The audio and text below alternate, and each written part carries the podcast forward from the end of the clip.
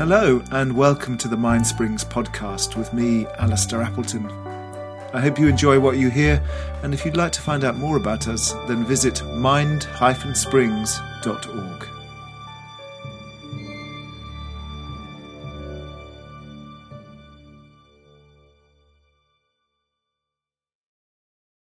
Yeah, it's beautiful. I think I think that is probably the uh, the sign of non-selfing is a smile. You know, all these all these great um, masters, male and female um, practitioners, you know, they're always famous for their smiles and for their sense of ease in the world. And something you said that really jumped out at me is that it's like me versus the rain. And I think that that is um, going back to again a teaching from Ajahn Amaro that talks about that what we're uh, aiming towards is the is the state of non-contention. We are not contending with reality. And so the sense of me versus the rain, or me versus my thoughts, or me versus my illness, or me versus my body getting old. The, um, the struggle, the dukkha, is in that versus. And, and the way to end the struggle is just to simply remove the me. So then there's just the rain, just my body, just, sorry, just the body, just um, feelings.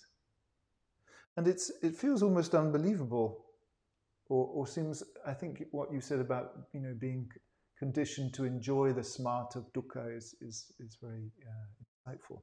Because I think we are conditioned to feel that life should be suffering, which is very different from what the Buddha said. The Buddha says life is or can be suffering but it shouldn't be suffering.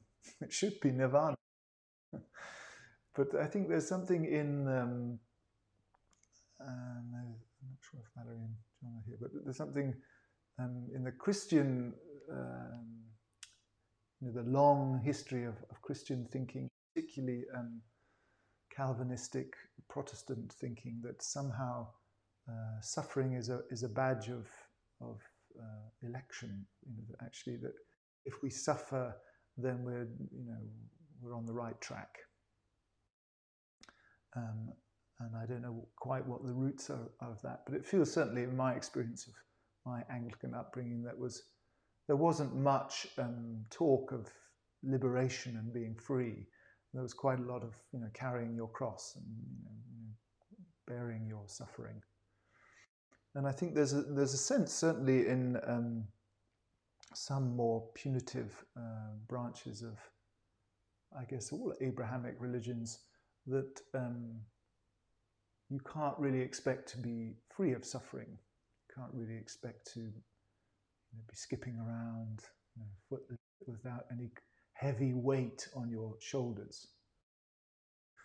And um, you know, going back to if you were there when we were talking about the, the khandhas, the skandhas, the, the, the piles.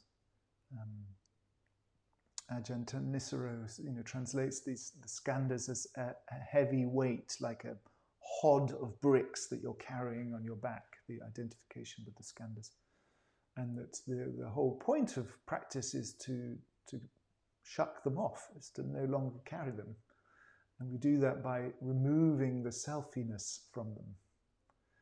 And um, that unplugs the suffering. But it feels almost um, too good to be true that you could just sit around and enjoy yourself. that doesn't feel like it's uh, somehow in our culture that feels like that's not right. Can't, you shouldn't just be completely relaxed and, and enjoying yourself. You should be suffering a bit. But um, I, I do think that the, the Buddhist particularly the tantric practitioners are really pointing to a state no you can actually just really enjoy your being your incarnation. You can enjoy this spray of phenomena all the time. You don't have to turn this into suffering. You don't have to weave this into a bad thing. And um, you know i experience it all the time. I can sit and meditate and i can unravel the whole knot of suffering that I've I've been in and think, oh, I really don't have to. identify with these strong feelings or thoughts or you know, this sickness in my body or whatever it is that I'm going through. And then 30 seconds after getting off the cushion, it's all back. because it's such a strong habit of mine to, to want to insert that self so that I can suffer a bit. Or, you know, I can, have a problem. I need to have a problem. I need, there's something to be, I can't, it can't be all unraveled. It can't be all unbound. And uh, you know, I don't know whether that is just a human thing. You know, we have this default mode network that does tend towards the negative and worry, or whether it's something to do with our, you know, specifically Abrahamic culture that we all grew up in. Most of us grew up in. I'm not sure.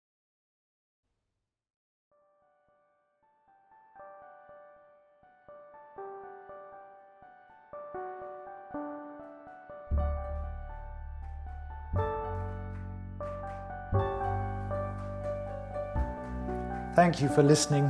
And if you'd like to join our live sessions, you can at mindsprings-practicespace.org. Also, if you feel inspired to give us a review or a rating, we'd really appreciate it. It helps other people find us.